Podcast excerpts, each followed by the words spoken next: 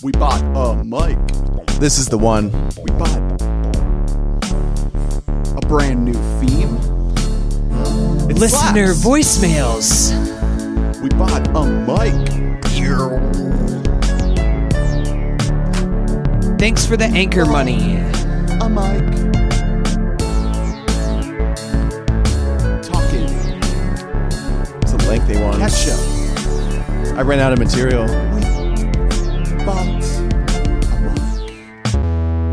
Wow. Culture is good. Hello. We'd like to we'd like to thank uh, Oneohtrix Point sometimes for that electronic uh, soundtrack. Yeah. Welcome to the show, boys. That's what I call Ernest now. You should make that joke every week. yeah, Oneohtrix Point sometimes. It's gonna be think one that's oh good. tricks point always before you know it. Mm-hmm. Um, welcome. Hello. How you guys doing? Feeling feeling the burn yet? Yeah, That coronavirus burn. I'm one of those weirdos who's like, yes, uh, I'm going straight from Buttigieg to Bernie. I have no idea what politics are. I have no values. I'm confused about myself. I'm more I'm more of a clobe head myself. Oh, I Ernest, I have bad news for you. what? Super Tuesdays tomorrow? That is Yeah, that no. is bad news for clobe heads. Bad everywhere. news is that Klobuchar won the presidency. Yeah. Oh, oh, yeah. That was not my intention. Oh, oh. I was You only did it for the supporting her. memes. And Yeah. yeah. She- oh. She has a great personality. you do y- like her. She was very entertaining at every debate. Like she was Tom and Very? and Buttigieg was Jerry. Whenever she got to talk shit about Buttigieg, it was like it wasn't like political. It was like she wanted to kill him, which is relatable. So who is the Roman in this situation? Ooh, Is that like Ro- is that like Tom Steyer sitting in the corner like jacking off or something? Like Roman Roy? yeah. Oh, um, who has the most Roman energy? That's a good question. so when I say Tom and Jerry, you go straight to Succession. Yeah, that was my thing. That was my thing, and I was like, I But guess. Tom, I- Tom and Jerry don't have scenes together. no, I really. know, but I know that that's what you were referencing. but I was wanted so to, confused I wanted to bring it around to something topical because that's what this show is all about. That's true. Welcome to a political podcast. Yeah. Um, I'm Ernest. I am Hunter. And I'm Skimbleshanks a fucking railway cat. Back still, at it again. Still in the in the primary race. Yeah, Skimble. Yeah. You really thought that he was going to lose after a poor performance in Iowa, He but is he's yet still to been drop churning out. around. The Democrats he did are- just win South Carolina. Well, do you know how that debate in Joe South, Biden is Skimbleshanks the railway that cat. that debate in South Carolina nuts. where everyone was like cheering for Skimbleshanks? I heard it's because they they packed the audience full of Jellicle cats. Right. Yeah. yeah, it costs an amount that only a Jellicle Yeah. cat could pay. and a, a cat is not a dog. No, no, It no. is. They are not. It is not. Yeah. They are not. Yeah. They are cats. Jellicle cats. Yes. Jellicles too. Um. All right. So what are we talking this week? We got We're talking cats 2019. Once again. Once again. Can't stop. we got some uh, listener voicemails uh, that we're going to We got into. voicemails? You can email us at We Bought a Mic with your voicemail, but better yet, just go to anchor.fm slash We Bought a Mic on your phone or download the Anchor FM app and send us a voicemail directly through it. Um, you can do that right through the app, and we have two voicemails that I want to play for us, and we'll react to them. And they are both from Brian from Kansas. Yeah. Shout out to Brian. The Heartland. We we have that region locked down in the primaries. Does, yeah, does Skimbleshanks got that on Yeah. lock? Like, We- Skimbleshanks really has a voice for middle America. yeah. Okay, so we'll do one and we'll react to that one and then we'll uh, do the other one after that. Okay, so this one, the first one he sent uh, came in uh, about a week ago and then the other one he sent out today because I put out a request on Twitter. Hell yeah. Um, so I'm, I, I am hoping because you said you've only listened to one of them. I'm hoping that the one that you haven't listened to yet, he's just like, this show's bad and I hate it. And that's just that's what we're gonna play on the podcast. That's entertainment. okay, so here we go. Uh, Brian from Kansas, three, two, one. Guys, we'll keep it short and sweet. It's a little cold outside. It's Brian from Kansas. Stepped out on my well on the back porch with a oney. Needed to take a break from this NBA game. Lakers are well, they were losing nine to nineteen to the Warriors, but now it's like twenty to twenty one. It's it's a lot. It's a hit and a miss. A lot of these games. eh, leads don't last. I don't know. I love the NBA. Um, love the podcast too. Well, bam, big fan. Jesus. Uh, found it looking for some discussion for Under the Silver Lake. That movie caught me by surprise. And uh, Portrait of a Lady on Fire. I need to check it out. The podcast kicked ass. Um, wanted to recommend a band called Rainbow Kitten Surprise out of North Carolina. Um, you probably have already heard of them. I don't know, but I freaking love them. Wanted to share the gospel. trying to think. Uh, American Shoes, Fever Pitch, Free Fall, bunch of good songs. Um, yeah, it's great. Love the podcast. Wow, Thanks for the man, message, That Brian. actually, yeah, it was. You have a great voice, Brian. You're better than ours. You might want to replace one of us on the podcast. We should have a Survivor style episode in which Brian replaces one of us on the podcast. Yeah. Um, the tribe has spoken. So first of all, love the NBA heads out there that are listening to this. Uh, we are Two thirds of us are big NBA heads. Any comments on that, Ernest? I, Um, saw High Flying Bird. okay, so that's that's good. He must- I bet he- So you know more uh, about the um, salary cap than you yeah. do about the Yeah. NBA game itself. You didn't know there was a pro league. he's he's probably a fan of the Jayhawks then. Oh yeah, probably You know what I mean? Jayhawks. I, let us know what uh what Turned your, uh, Thunder probably. yeah. I was gonna guess maybe? Thunder. Um, Maybe Mavs or something. let me know uh what uh some of your favorite players are and stuff. Hey, Let's I talk was a hoops. big early ado- uh, adopter of the Thunder. I was a huge fan as a kid. big KD guy. Probably he is not a KD guy. yeah, he is an couldn't, OKC fan. couldn't imagine. not great. Uh, well, Brian Go Celtics. didn't send one. He sent two messages. Also, did want to give a shout. Rainbow Kitten Surprise, very good band. I like. Oh, Rainbow they Kitten are a good Surprise. band, Yeah. actually. Yeah, that that is a good shout out because we haven't actually like delved into them ever, but I do enjoy them. Do they have a new album coming out or something, or are Um, they just kind of OG? Here's an interesting. Here's their description on Spotify. Their genre-defying sound takes influence from artists like Modest Mouse and Kings of Leon, as much as Frank Ocean and Schoolboy Q. Hmm. So I'm not saying that that tracks. That's a very odd mix of. I uh, don't hear a artists to ton of say on there. Schoolboy Q in, in Rainbow Kittens. No, but they do have like a very cool indie sound. Um, their last album came out in 2018. I need to listen Okay. to more of them. So but I do like, yeah. cool. All right, so let's hear Brian's second message to us. Yo, it's Brian. Gotta complain again. Uh oh. So we go. the the scene at the end of Endgame, ha, you know, homesick all weekend, got the flu. Me and my girl are just rewatching movies. nice. I forgot about the scene at the end when all the women heroes show up at once to get the gauntlet back to the van to go back in time. I is think he I about don't to just get it? Go But way off the handle. It's so on the nose and kitschy and just it's just so dumb. You know? I don't know. I thought that in theaters too. I hate that scene. But it's the main complaint I have is oh, Gwyneth Paltrow, Queen Goop here. She shows up in a blue Iron Man suit. I guess that she knows how to fly perfectly now with Tony Stark in sync and all this crap. It's a but good the point. thing is, is she's not part of the snap. So why does she show up then when she's at, with her daughter the whole movie before that? Where does she come mm. from?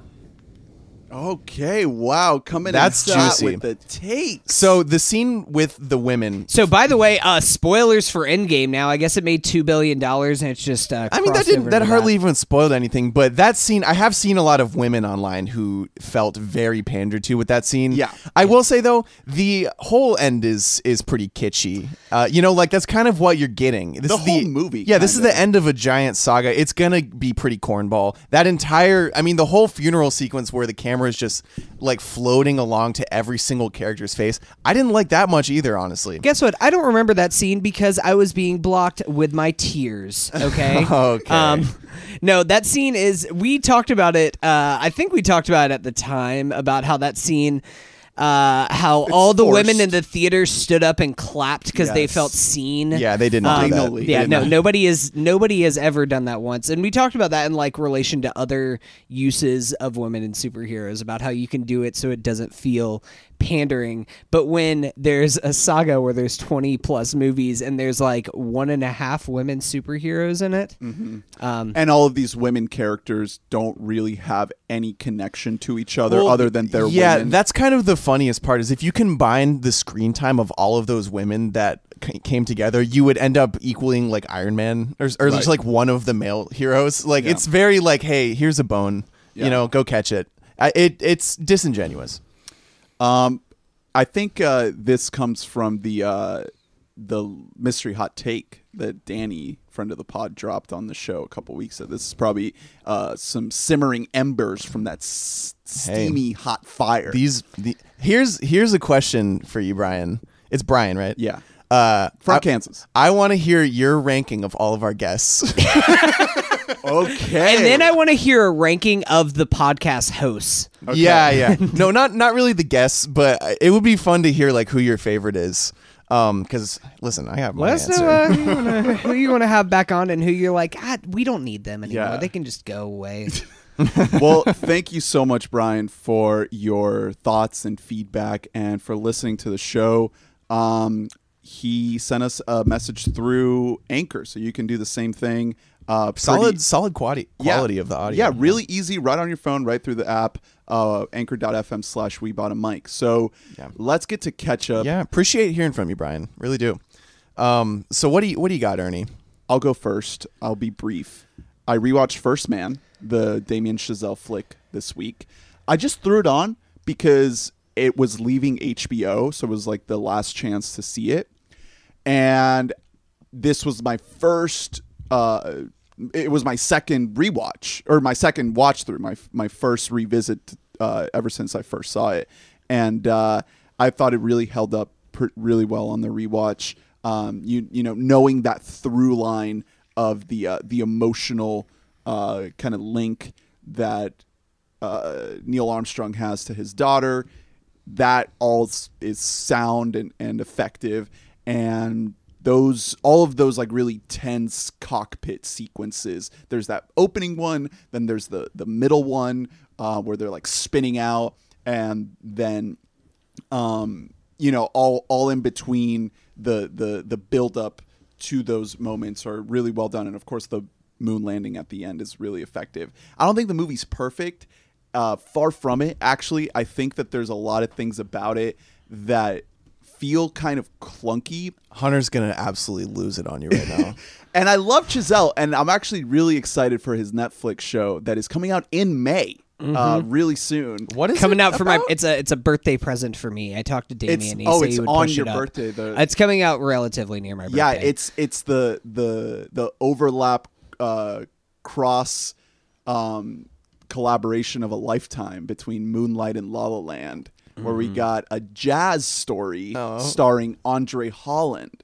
Wow. Uh, yeah, so- look and- at Damien starting to Yeah. starting to actually learn a thing or two about jazz and its I mean, we'll see. We'll see. we haven't seen it, but He's gonna have to turn to his white best friend to teach him about this jazz yeah, music. yeah. He's like, man, I'm s- I'm thinking about leaving jazz. Yeah, and then Skarsgård comes in and is like, "Listen, man, you gotta play that piano."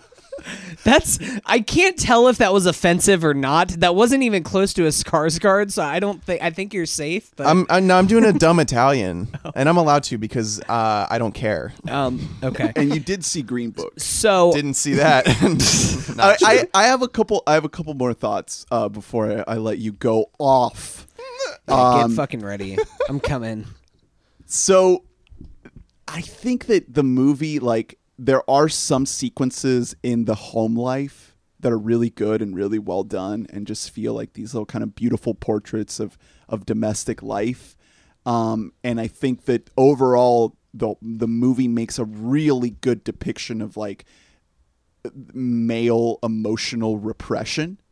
Um, I think that all of that is effective, but I just I keep thinking back to the idea that we had back when we first talked about this movie about how like this guy is just so stoic. Like you it's so difficult to connect to a character that just has very little in terms of emotion. And there is that one scene, fantastic scene where Gosling breaks down in the beginning and you get that full on like kind of emotional breakdown, but he does it closed off in the in the shame of his office with the windows and the drapes uh, closed down. And I, I understand that that's the point of this character is to have this like emotionless uh, guy, but from a movie watching perspective, it is difficult to like connect. yeah, that's very like much. that. It's. I understand the point of it and I get why, and it's done very well for what it is, but that doesn't mean it's my favorite kind yeah. of thing. And there are moments where, like,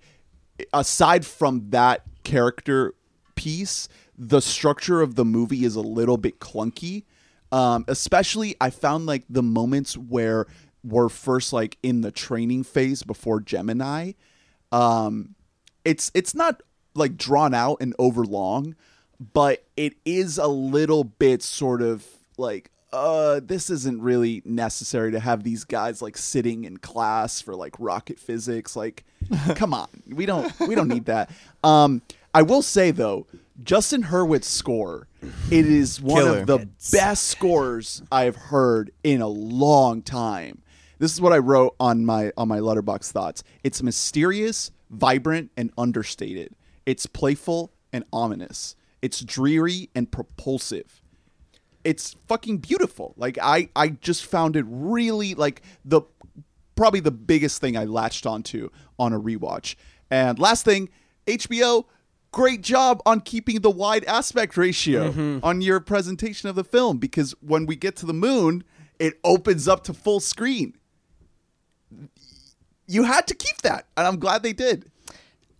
So I haven't had that problem whenever I've rewatched this movie. I think I've seen it three times Okay. now because I, I got that crisp blue. Um, as you guys know, I am a Damien Chazelle head. I am a completionist of all of his works, um, except for uh, he did do some writing on um, uh, uh, what's it called? The Last Exorcism Part Two in 2013. Haven't seen that, but that's the only other thing of his that I have not seen. Huh. Um, I do think First Man is probably my least favorite project that he's worked on, even uh, less than Guy and Madeline on a park bench and uh, Grand Piano, which I this do guy is a completionist. I, I have I've seen everything that he's Grand done. Piano is the the Elijah Wood. Yeah, it's the Elijah right? Wood one. I love that movie. That movie is like super fun, extremely rewatchable movie about how there's a bomb in the piano. If you play the wrong note, then the bomb goes off. That's great. it's incredible, incredible premise for an idea. Um, he didn't direct that, but he did write that. Um, but I think that part of the problems with First Man is that he didn't write First Man. hey, Joshy He boy. doesn't. Ha- he doesn't have a writing credit on. That's it. he a did. good um, point, he was very So- involved, but you're right. He didn't write enough to get credit. It's my boy, who I don't like very much, Josh Singer, uh, writer Yes, of The um, Post, writer of Spotlight. Both, you know, serviceable to very good movies at points. Joshy, it, it's what I said on Letterboxd way back when. I said, "Listen, bud, you can. It's you're allowed to make people more interesting than they were in real life. It's a movie. Yeah. Um, so, but I do do think that. I think that I do push back against that a little bit, just because I think that this was like Neil Armstrong is the perfect example of an underwritten character. And for a movie like this, I could see why there's so many things that Chazelle wanted to go on to, especially with creating all of these high tension moments and The tension writing about really a well very conflicted character who's very like very understated. I think that Ryan Gosling's performance is extremely underrated in this movie. Like he is doing a lot with a little. I'm not knocking the performance. I'm knocking the the writing of the character. He's fantastic with what he's given. I, I think that this movie is going to keep aging better and like in 30 years when Chazelle has another 10 movies on his belt I do think that people will look back on this movie in positive light. Because I think that there's so much about this movie that worked. I like one of the few bright moments from the Oscars last year was when First Man won visual effects Yeah. and I lost my goddamn mind because this movie it looks so fucking good Yeah. especially all the moon sequences and all the space stuff in general how it is all visualized It's all yeah. It's all incredible. uh, Looks really tactile. It's hyper real. Yeah. and that's that's why I think it'll age better is because I think the canon of hyper realistic filmmaking is going to grow in the next like like you said like 30 years. and probably because uh, you have a guy like Chazelle at the helm. It could have been a lot more paint by numbers biopic. You know, it could be one of those movies that people are like no one like why you know no one's talking about it and it's Gosling and Chazelle. I feel like well, I feel like Chazelle and a bit Barry Jenkins too have kind of uh, they're kind of becoming a little bit underrated because they made hits. Uh, both of them in 2016. Both of them made movies in 2018 that weren't as well regarded. Even if I really love if Beale Street could talk as well. yeah, as but they kind of got supplanted in the conversation by like by like Gerwig and Peele and the new Gerwig Peele, and even like now when pe- yeah, when people talk about like the kings of tension, people go straight to the Safdies. When Chazelle has all like the underline one of the through lines in all of his movies are tension and none of his movies are really super focused on character studies. I think the closest that he comes is um la la land which i mean i love that movie but even that is not like that's not like a character piece. Yeah, uh, you know, you know what Singer's next thing is that he wrote is the upcoming Leonard Bernstein biopic starring uh, Bradley Cooper, directed by Bradley Cooper, and co-written by Bradley Cooper, i uh, i and will co-starring say Carey Mulligan. one more thing one more thing about Chazelle is that he isn't writing on the Eddy Okay. He's just directing a couple episodes. Oh. Um, so we'll see what happens with that. But want to give a shout out to my boy for writing uh, the first three quarters of 10 Cloverfield Lane, which is a masterpiece, and then it becomes a Cloverfield movie, which he clearly did not write that Mm-hmm. Yeah. part. Famously, back when it was called The Cellar. yeah. and then they backdoored it into the Cloverfield cinematic universe. There is something on uh, Chazelle's uh, docket called Babylon, 2021 Um, release. maybe because there's no other uh, information on it. It's been slated at 2021 for a while now, but you are right. I mean, I'm guessing if it's still if they're playing like a November release for it in 2021, then There's it makes plenty of sense time. that people wouldn't necessarily all Right. be attached to it yet. All right, so I got one more thing to to drop on you boys. I watched Briarpatch, created by Andy. Shout out to Andy Greenwald. um, watched the pilot. I did start the second episode, but I just watched like the first couple minutes and, and didn't have time to, to watch the whole thing. So really just the pilot here. Um, Andy, I know you're listening. Uh, big fan. Love the watch. Send a voicemail, would you? Anchor.fm. Come on the pod. Uh, Andy Greenwald. Push your uh, product. I wouldn't say this if I didn't love you. Uh, a lot of room, Yikes. lot of room to grow with this one. A lot of room to grow. Um, there's, there's, uh, there's So he's not coming on the podcast now. Then after that, I mean, I, I can't just come out of the gate and say that this is a perfect episode of television because it's not. There's a lot to love here. Uh, Rosario is incredible. Uh, I think the ambiance of it is really cool. The mood of it, it feels very heightened, um, very stylized without feeling like it's, you know, indulgent or anything like that. Um, but it did, it is a lot of like dialogue. You know, there's not a lot of, of propulsive like plot or or anything. This like is what happens when podcasters write TV. yeah it's it's a lot of talking and so much of the dialogue just feels very written it is very like actors reading lines to each other And so there is. I'm. We can all agree that there is a good version of that. Are you saying that this is not the best version of that? so there are scenes that work where the the ambiance and the mood and the performances and all of this uh, come together to put something that is very unique and very different and it does feel like this sort of theatrical thing that you're seeing. There's one moment in particular where the camera like swoops into a close up of Rosario Dawson and the lighting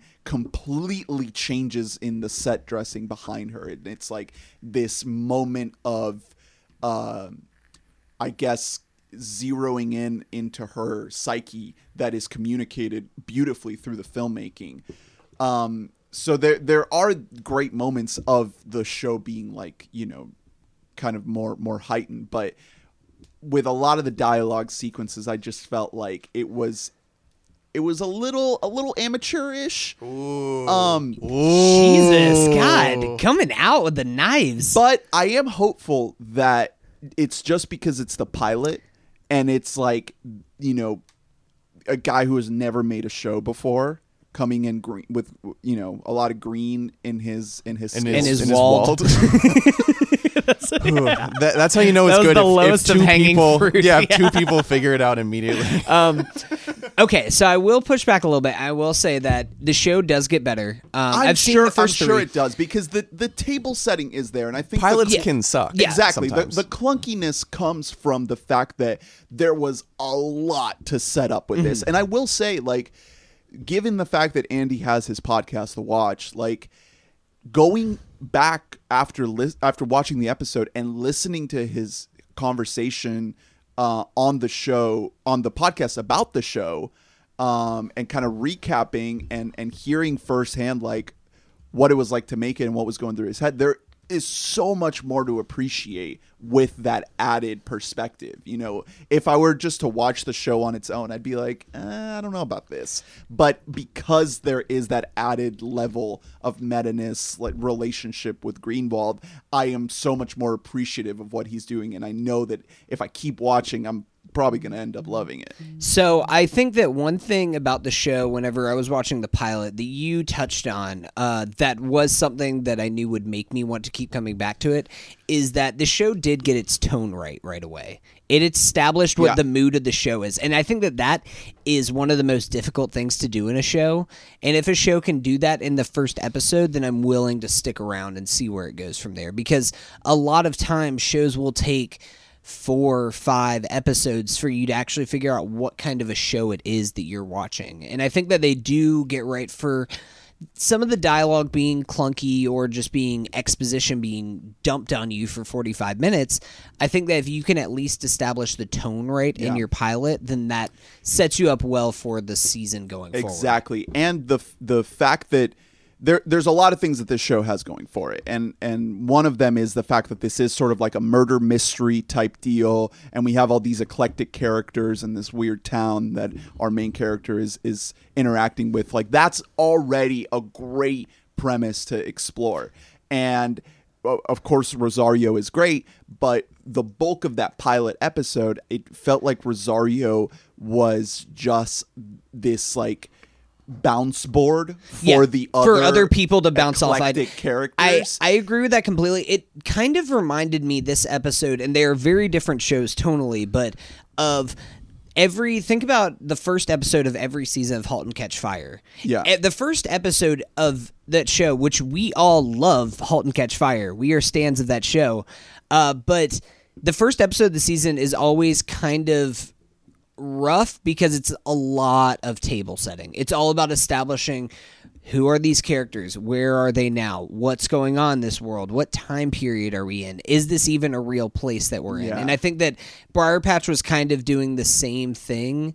And I, after seeing uh, up through episode three and Alan Cumming coming involved, Oh, which that- and and Kim he Dickens is a king, too. and Kim Dickens Yeah. getting in there as uh, one of the other sheriffs. Yeah. Um, I think that that's it's starting to really come together. So the best part of the pilot, I think, is a scene right at the end where we finally see Rosario. Um, what's her character's name? Dill. Yeah, Dill. Um, Don't know Cut- about that. Well, that's not. That's everybody calls her Dill. Yeah, like dill, Um, dill pickles. Yeah. um, kind of Rugrats. kind of break down. She she has this really incredible scene that she gets to flex her her acting chops, and that is the moment that sold me. Like I was like, okay, up until this point, we've had sort of this uh, kind of stoic character um, in the the core of this story, but then she has this scene, and Greenwald reinforced it with some of the things he said in that podcast, where he was saying that the the archetype of the noir um, protagonist, the stone cold detective, is a sort of shell for this character. Yeah. It, it is a, a protective covering for her. And he wants to strip her of that through the course of this show. So I, I found that really compelling. And that final uh, scene in the hospital, I thought was brilliantly shot with a split diopter close up of, of the camera right up in her face. And she just goes in with a full on breakdown. And you can see like that this very stoic, hardcore, no nonsense sort of person does have a, an emotional core given the tragedy that she is experiencing.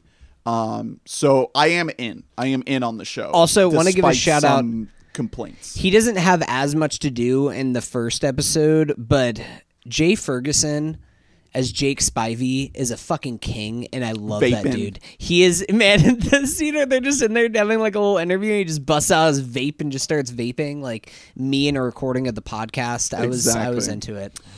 All right, so that's what I got. Drew, why don't you uh, go off? Well, I have an interesting life development um, that I think everyone will be pretty interested in. I've actually recently decided to start watching movies uh, in my free time. Yeah, like Hallmarks, TLC classics. No, see, this um, is where it's it might be different than what you think. I actually have decided to start watching good movies. Oh shit! What? Yeah, not this is a, this not, is a huge development. yeah, not Married Christmas, not Netflix's The Circle, none of that. I am still watching those a lot, but We're gonna have to supplemented. talk about Love Is Blind for a good two hours. one I'm day. not gonna. I watched the pilot and I was like, absolutely not with that fucking show.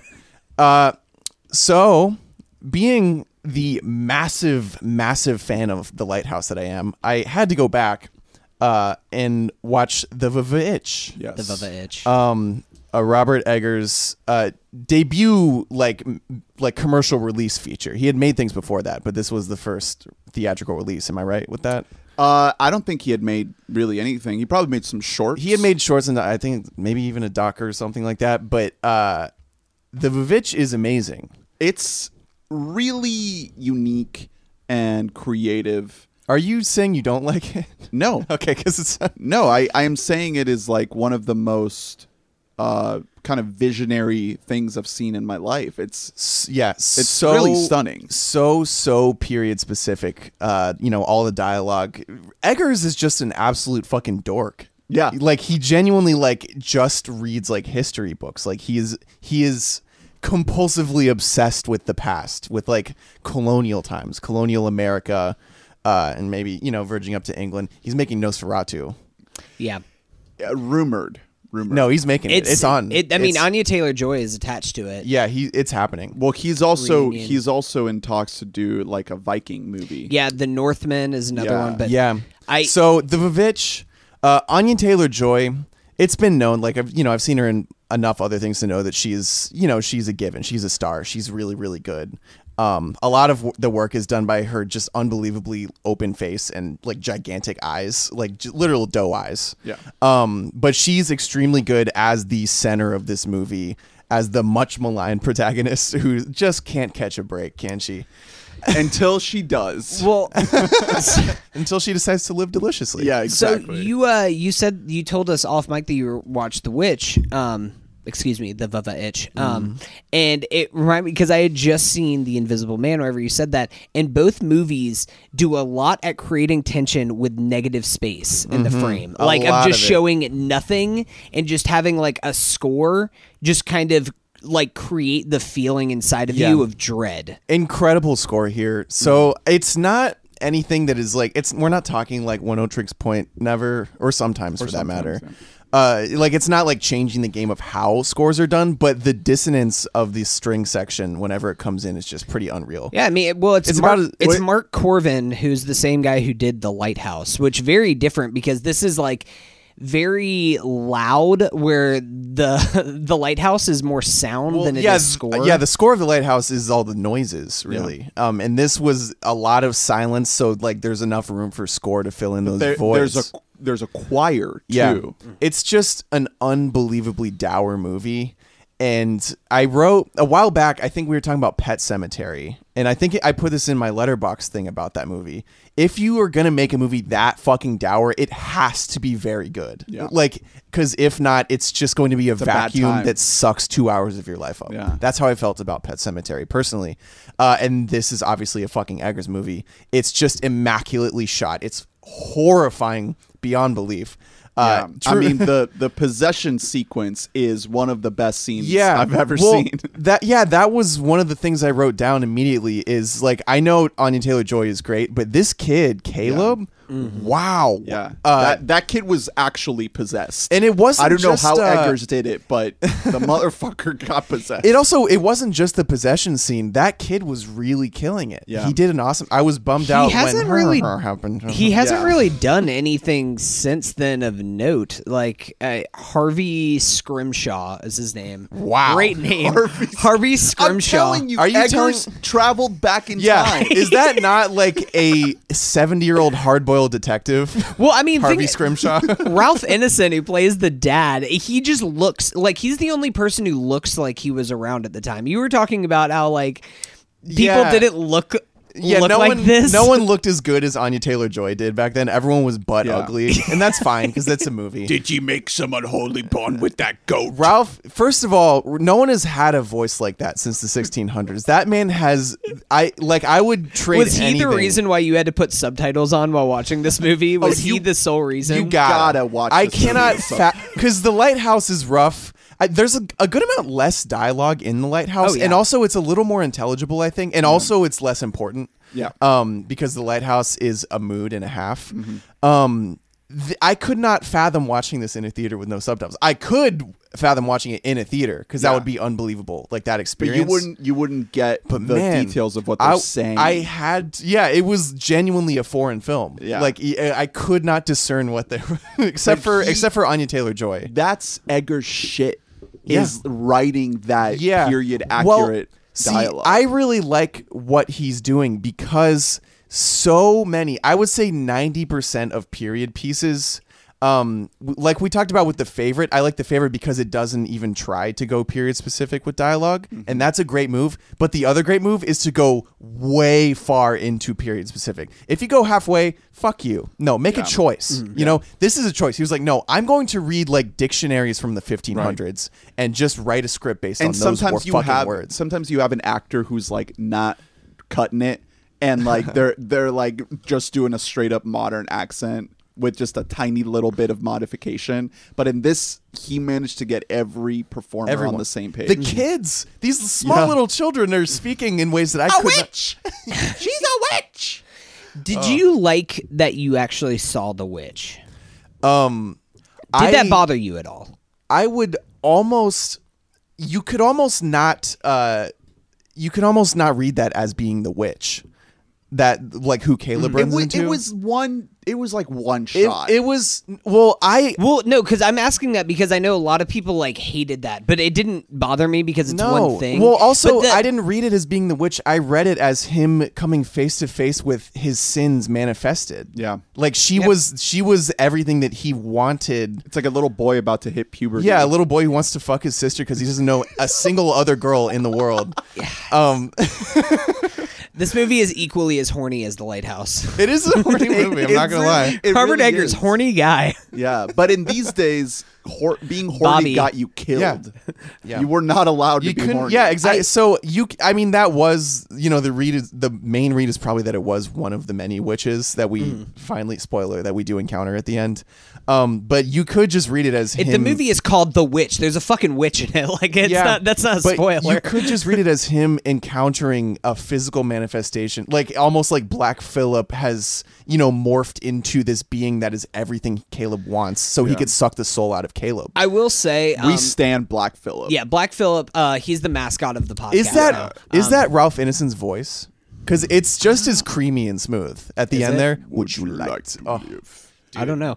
Um. I could see That- it, I could see oh. it just being Bobby Eggers' voice. Bobby's just like, let me turn my voice down a little bit. Let's put it in a modulation Bobby machine. Bob Eggers ADR'd all of Ralph Ineson's lines. We're on a first name basis. We just call him Bob here at the pod. Um, Bob Bob Bob Bob the Eggman. I will say, I know uh, Bobby has said some. Uh, he said a little bit of criticism about this movie whenever it came out. He referred to it as a uh, as a um, a student film.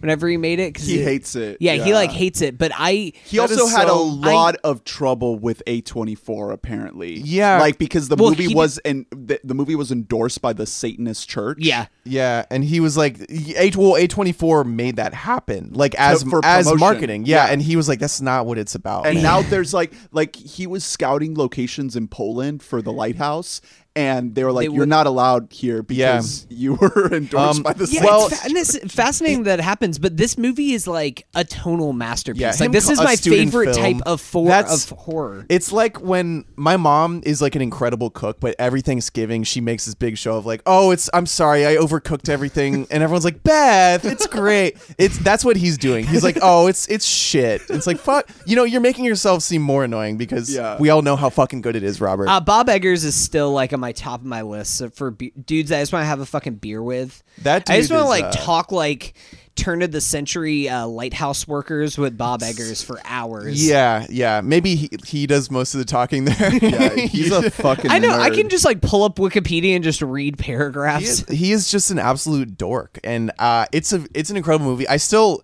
i agree with him that it has a lot more uh, standardness than the lighthouse of course and i do like the lighthouse more because of that um, like this movie for example could have i think it actually may have been a little better if it were in black and white because it's very close already Yeah. it's the color palette is super muted and dark But then you get that red. Yeah. Of the witch's coat. i mean yeah that's what i was thinking and well, I, that's I think what he means. Like certain things like that are where he's like student film Yeah. part of it, where even it looks incredible Yeah, in the movie, but, but, nevertheless the witch is incredible it's it's horrendous and like i was telling you guys off pod it really i think eggers is truly fixated on how awful life was Yeah. like hundreds of years ago it just life just truly sucked and his movies are half of the time you're just watching people do shit and you're like oh that would suck It's another reason would what really him suck. and Ari Aster like spiritual partners is because Ari Aster is about how life is still bad now. so Um, the the guy that is credited with the voice for Black Phillip is named Daniel Malik. man that guy's got a fucking Uh, voice he looks like a hunk. Is he like Terrence Malick's like forgotten brother or something? Like what? no, is- it's spelled differently. would Rami like Malek? to live deliciously He's also credited with uh, appearances in The Expanse and Cool. The Handmaid's Tale.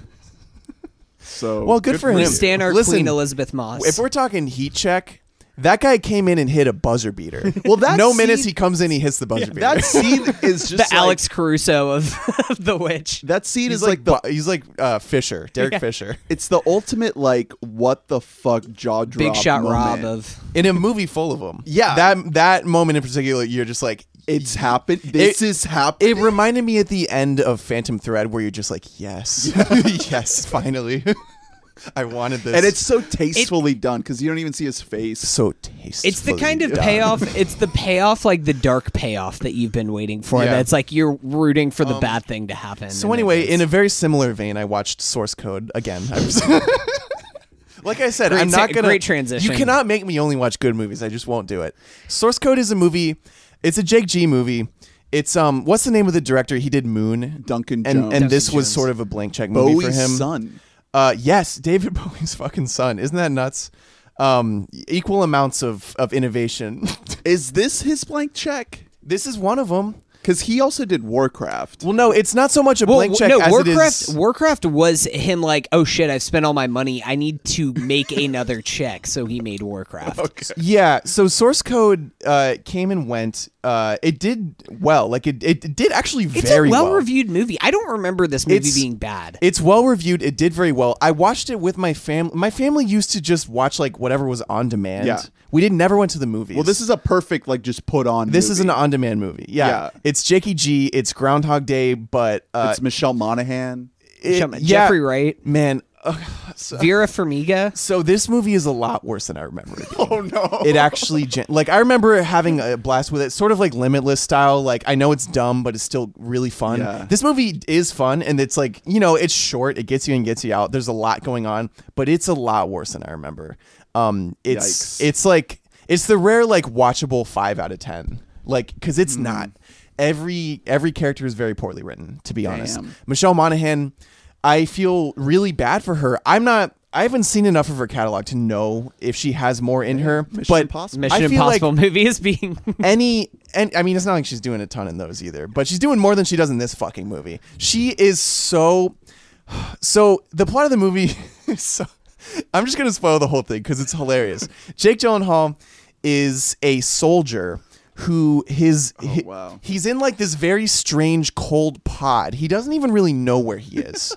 and he, and he all he has is a video feed that sends uh he he's video chatting with Vera Farmiga and Jeffrey Wright. Uh, and they are both like military tech soldiers. So this is the very beginning of the movie. Um pretty much. So you're you're you're fired up, ready to watch Source because you're like excited. You're like, yeah, let's put this on. and then like five minutes in, you're like, shit. I think. Well, I if I may be wrong, I'm already forgetting it because I just can't. Not I a great sign. Really couldn't believe how much worse it was than I thought it would be. Um, because I love a seven. I Yeah. wish it was a seven. Right. But they are. He's video chatting with them, and they are. His duty is essentially to using quantum technology, which is so brushed over that you wouldn't believe it. Uh, he is inhabiting the last eight minutes of this man who died in a giant train bombing's life. So they were able to recover this man's brain and like make like a neural network thing where they're able to hook up Jake Gyllenhaal, super soldier, into the brain of this other man who died. So whenever he is living these eight minutes on this train, we're seeing Jake Gyllenhaal, but really it's like a worse looking dude, like a pretty normal guy who's a teacher, and he's going to work on a train with Michelle Monaghan in Chicago. Um, so over the course of the movie, Jake slowly Uh, while like dying over and over and like slowly going insane, he is also falling for Michelle Monaghan, who is he Jake is Eight minutes at a time. Jake is obviously being super weird because he's trying to solve a bombing, right? So he is he's like wide-eyed like looking around at everybody. like multiple times he makes some really racist calls with like who Oh, did the bombing. He'll, he goes up to Russell Peters, he's like 2011 was a different time. He's just like he's immediately just shaking down all the brown people, like, "Tell me what you know." And uh, she's just like, "What's gotten into you today?" it's it's a lot of that. It's a lot of like, "Who are you?" And and he he keeps on getting philosophical too because he likes her. So he's like, "If you had only thirty seconds to live, what would you do with it?" And she's like. I don't know. I mean, maybe call my mom. He's like, "Oh, my dad, no!" And it's all it's all about his dad. So this is where the spoilers come in. Come to find out, he's actually uh, dead. Jake Gyllenhaal, he's not dead, but he's on life support. He's lost like all of his lower half, basically. He's on life support, uh, and they've you know through this quantum technology, blah All blah, the blah. other shots were like close-ups without showing the no, lower half of well, no, body. he's just he's in a pod that Jeffrey White Jeffrey Wright quickly uh, explains. No, that's actually just a manifestation of your mind trying to make sense of all this. and Is this? Do you think that the creators of Westworld like saw Jeffrey Wright in this movie and they're like, he's our Yes. guy to be explaining He- bot in Westworld? He's really bad in this movie. Like I really yikes. like him and I love him in Westworld and he's awful. And his character's awful too. His character is just this transparently evil man who all he cares about, he just keeps going on to Vera Farmiga, who's like the soldier that also has some heart, so she feels bad for Jake. Uh, and sh- you know he's slowly figuring out he's dead, and she's like, "Soldier, that's not important right now. It's about your mission." He's like, "Bitch, am I dead?" like, and then he finally convinces her to tell him. He goes, "Officer, soldier to soldier, am I dead?" and she's like, "Fuck!" He pulled a soldier card.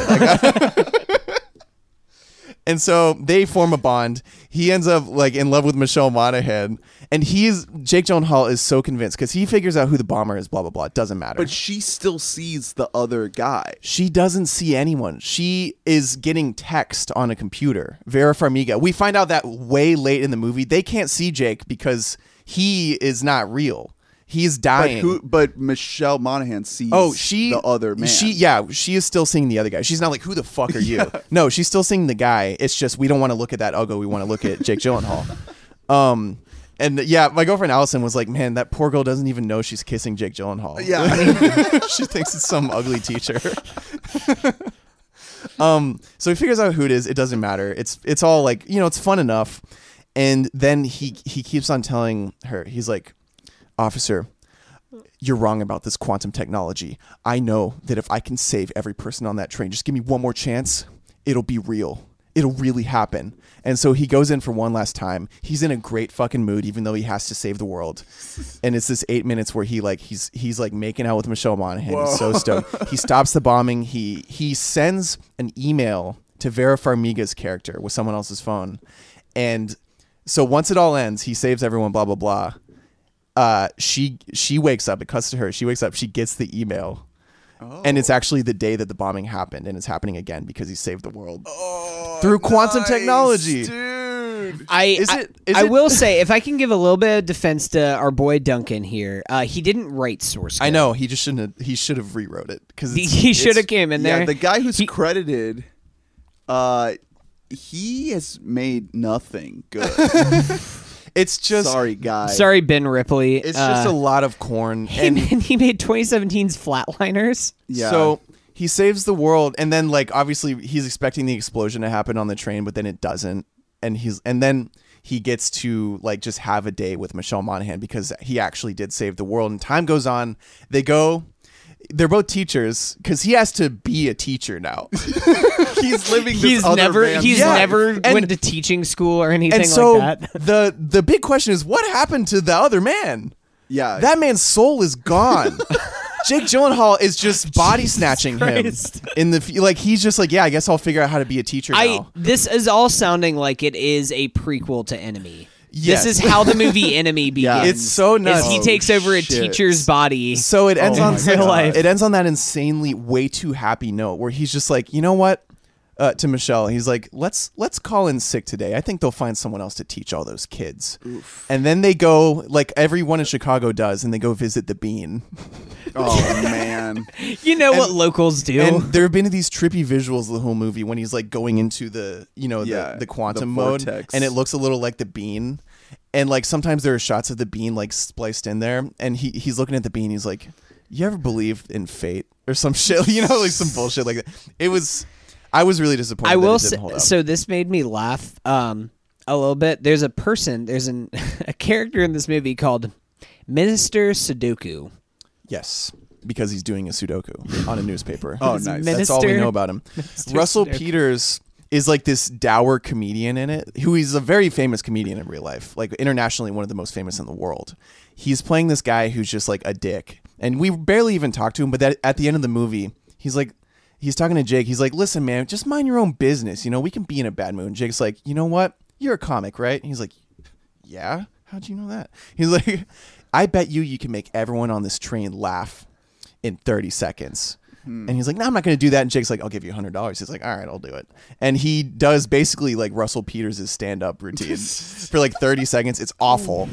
And uh, How did that happen? How did and- that get into this and th- movie? so like when the explosion is about to happen, we just see a montage of everyone on the train just cracking up because some As guy they die? Some guy no, because they don't die. Remember the train Oh, just keeps oh, going. okay, okay. It's it's nonsense.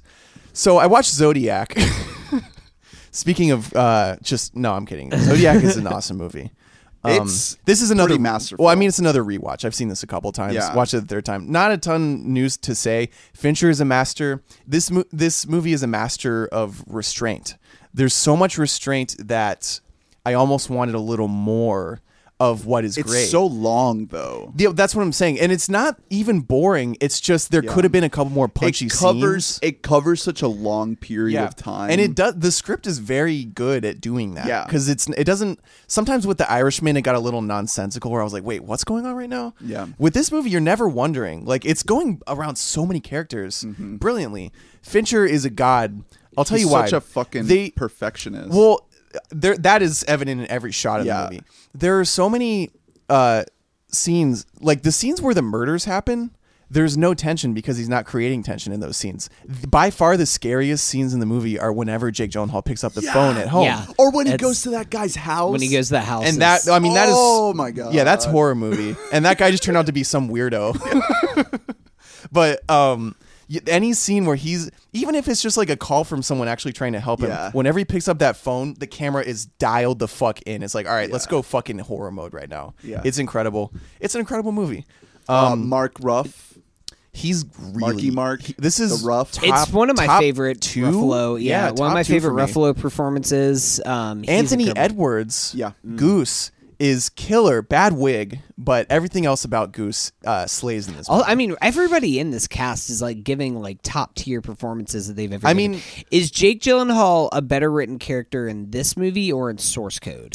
in in source code Does he make out with Michelle Monaghan? In, Oh in yeah, you got to judge it by no that. he mostly just bickers with uh what's her name the uh uh z- fuck now i feel like an idiot she was the it girl of of the 90s In Zodiac, Uh, the, his wife in zodiac uh, Dermot Mulroney, dermot mulroney no Chloe Savini. oh yeah, Chloe Chloe Sevigny. Sevigny. Sevigny. yeah anyway um it's it's an awesome movie obviously you gotta watch it RDJ, and then living on a boat. well so oh well we gotta talk about that because this is pre iron man uh One year before, He had been in a couple things like after his comeback that were Yeah. like semi big, but for a lot of people, this was their like RDJ is back. Yeah.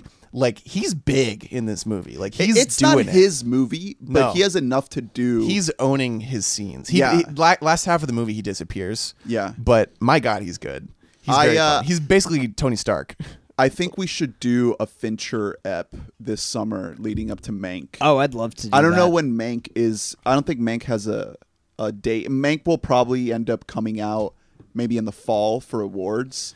Um, so it might be a while before we get Um, around to that. Yeah, you yeah, are right that this might be that because I mean, uh, right after this is Tropic Thunder, and at that point, like he is fully back. That people are like happy that he's around. Yeah, and then, he did what like Do you guys remember Kiss, the Kiss. soloist? I'm the dude dressed as another dude disguised. Man, talk about a movie, a great movie that would never fucking get greenlit in 2020. Like, there's Full no blackface. way that that Um, movie happens, but it's done in like a way that's a joke, so it's not offensive Yeah. now looking back at Well, it. Well, speaking of that though, I watched Fight Club for the first time ever. Oh wow! Had not seen it. this movie is like a roller coaster It- of takes. It's one of those movies that the, it got spoiled for me on Reddit when I was like 15. Yeah, of course. Like, 10 years ago, it Yeah. got spoiled. And so I spitefully didn't watch it.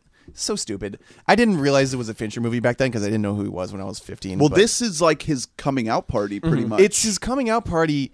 It's also just a diff. It's like a different dude, like directing this from movie. Gone Girl. From yeah, from his restrained years, Yeah. he is balls out directing in this movie. There are so many shots that maybe the technology wasn't even quite there yet, but I'm sure when this came out in 99 it looked unbelievable to people where the camera is just omnisciently going through a bag of trash and Yeah. shit like He does that in like every movie. so too. so many just like ape shit shots in this. It kind of made me wish that he would just like have fun again. Yeah. You know, because he's having a lot of fun making this movie.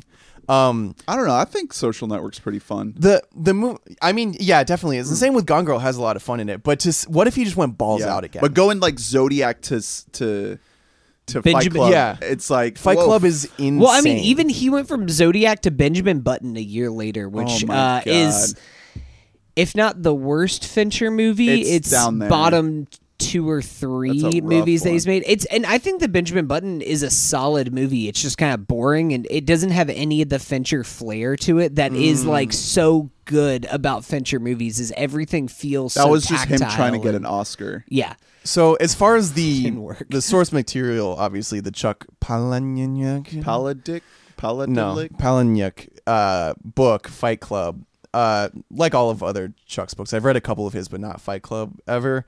You know, it deals in that world of repressed masculinity, Mm-hmm. and I think it is making fun of that notion. To say that it's pro doing anything that they Well, do in this movie is nuts. That's the take of, of this movie. That's what's defined it its entire lifetime. Is that people think Toxically masculine. people think that this movie celebrates like awful people and that it's like uplifting this lifestyle of like being hyper masculine and it's that's not what it is No, there are two more more correct takes. The first one is that it's gay. This movie's this Okay. movie's very gay. Okay. like insanely homoerotic throughout. There, when it's just Brad and Shirtless. and Edward living together in that disgusting house. Yeah. uh, there's literally a line that's like about how like Gen X men are like super repressed because that's what the movie's about. Mm-hmm. And it's there's a line where it's like, you know, kind of makes you think that women aren't the answer we're looking for. And that line goes right over a shot of like Brad walks in while Edward's eating cereal and they exchange a look of like, "Hey, hey man like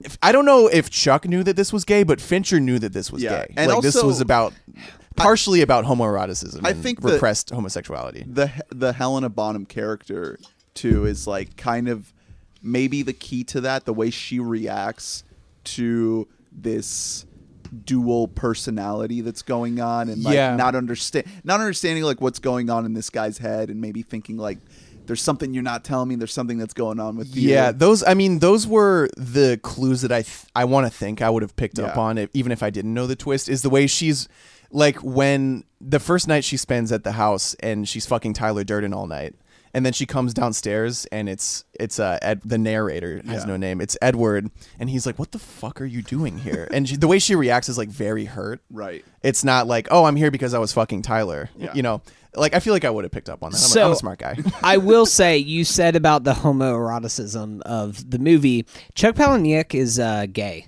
Oh, so there you go. So, this is a, uh, this is a- according to yeah. Wikipedia. I don't know. I'm not going to address this man's But sexuality full on, but there. there is something there. And um, No, it's and he's also come out like super against it because this movie kind of like inspired incels.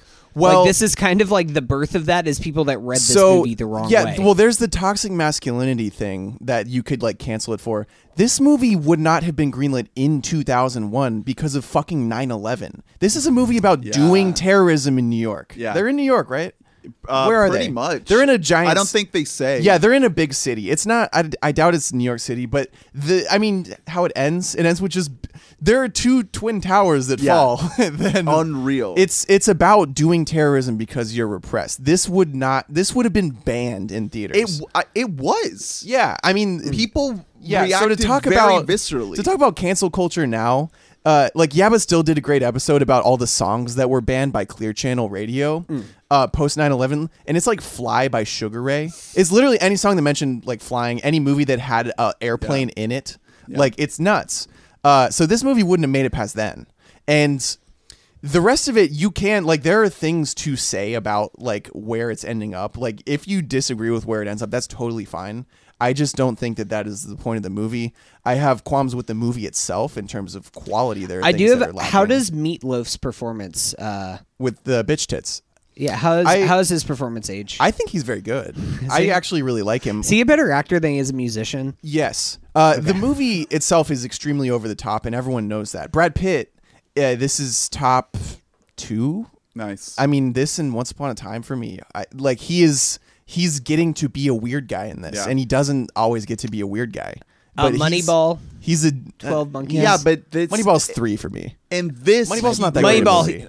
I like Moneyball. I- I, it's I 'cause it's stand by about what we Moneyball. It's- like, but, like- I don't like baseball. Though We that love- is we not love a baseball. sport that Hunter, you love baseball. For all we make baseball analogies all the time on this podcast, and I don't think any of us know how baseball No. works all the way. So They run around, right? Yeah, They and then you get run. a touchdown. Yeah. Uh, so Pitt is doing incredible. There's just the movie is throwing a lot at you, and not all of it is going to stick, and that's fine. This is a '90s movie. I, I really want to revisit it. It's I- very- I haven't seen it in a while. it goes hand in hand with the Matrix in a lot of ways. Where Yeah. the Matrix is also it's like Plato's allegory of the cave. It's the same, you know, it's it's ancient the end story. of an era, but it's also the beginning of an era. At the yeah, exactly. It also shares a lot in common with Office Space thematically. Nice, Um, and they came yeah. out at the same time too. Office Space is another movie that probably wouldn't have gotten made post 9/11 because it ends with this man burning down the office. Yeah. Um, it's and it's both movies just examine Gen X and how the men in particular of Gen X are just super repressed and miserable at their jobs.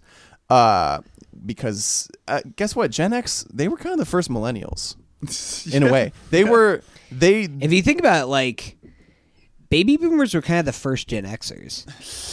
Damn. Yeah, shit. it they were like they were already dealing with office jobs that they fucking hated you know like and and like the fact that they couldn't move up because they were just locked. Like there's a line about how they're all like bartenders and servers. And i was like oh that's gig economy you know so a lot of that. So a lot carries of the, over the social ca- Um, commentary still it yeah. resonates in 2020. I, I also y- yes and i also love how the plot goes so much farther than you would imagine in terms of him. He literally forms a nationwide terrorist organization. Yeah. you i actually really like that because the movie had already put his balls out on the table and i was, I was just thinking all right this is going to be like a local fight club Yeah. that gets out of hand. This is a national organization. Of course that's not how uh, insomnia works. That's not how split personalities work. Uh, but no movie does a good job of of you know portraying that. Wait, have you ever seen Joker? Listen, have you seen Split? Every person with schizophrenia, pedophile. Every person with schizophrenia is actually a super villain. We're all clowns.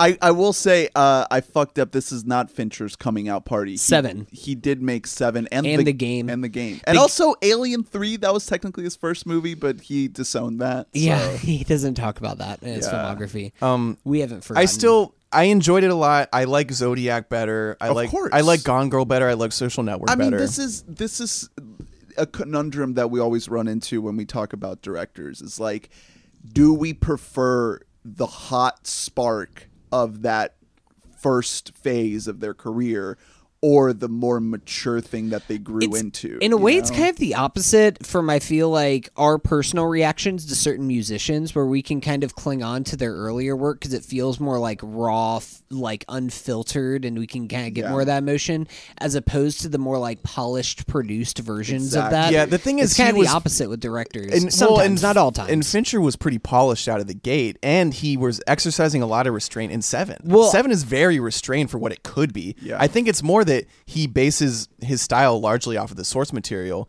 and that Fight Club is a book that is just nuts. I mean, Right. Fincher doesn't write. Like that's a thing. Like Scorsese and a lot of other people. Like he doesn't really write things. But I, I mean, we'll get into this in our later Fincher episode. But one of the reasons why he did come out so polished is because he had 20 years of making music videos under his belt before he ever Yeah, made he a did movie. The work. He Yeah. did the work. Yeah, he was he was in young, like he was in the industry already from a young age. Yeah, you're right. He got the years under him. Seven is like a finished product, mm-hmm. Uh, and then this is just him going fucking nuts. Seven is an incredible movie. It's very even good if it like I feel like in a way the case the case space of it all has kind of gotten better because now case space is just a bad guy in Yeah. society and he didn't play a lot of bad guys. Fincher only has ten movies, and Mank will be his eleventh. So that's a little sneak peek man. for you for later this year. I just I don't know. I wish he would reinvigorate his interest in like making movies exclusively. I mean, I yeah, we'll see because it's gonna kind of depend on how Mank does. Like, I feel like if Gone Girl would have been a big hit, then he It was a have- moderate hit. but it was a moderate hit, and then it didn't really get like the awards buzz that I think that he wanted Right. it to get, and I think that that's one of the reasons. Among Actually, many it was a huge to- hit. It made almost 400 mil. It Oh, made was it really? 369 million. But it didn't get the awards buzz that it was trying to get. Like Right. he wanted that to be like his movie that would like win Whoa. him an Oscar. I'm I'm sorry. Did you know that Mank is written by David Fincher's father? Oh, did we wow. did you say that already on this pod? I uh, well, Okay. we talked about it before whenever we first talked about Mank. That yeah, no, That this is, is a this is a passion project for him. His dad's he's been never working a written a movie before. His now dead dad. Like this is a a full like passion project. Mm. Yeah, he Please give me my Oscar now movie. He passed an 03. Yeah. at 72. man. Long Um, life.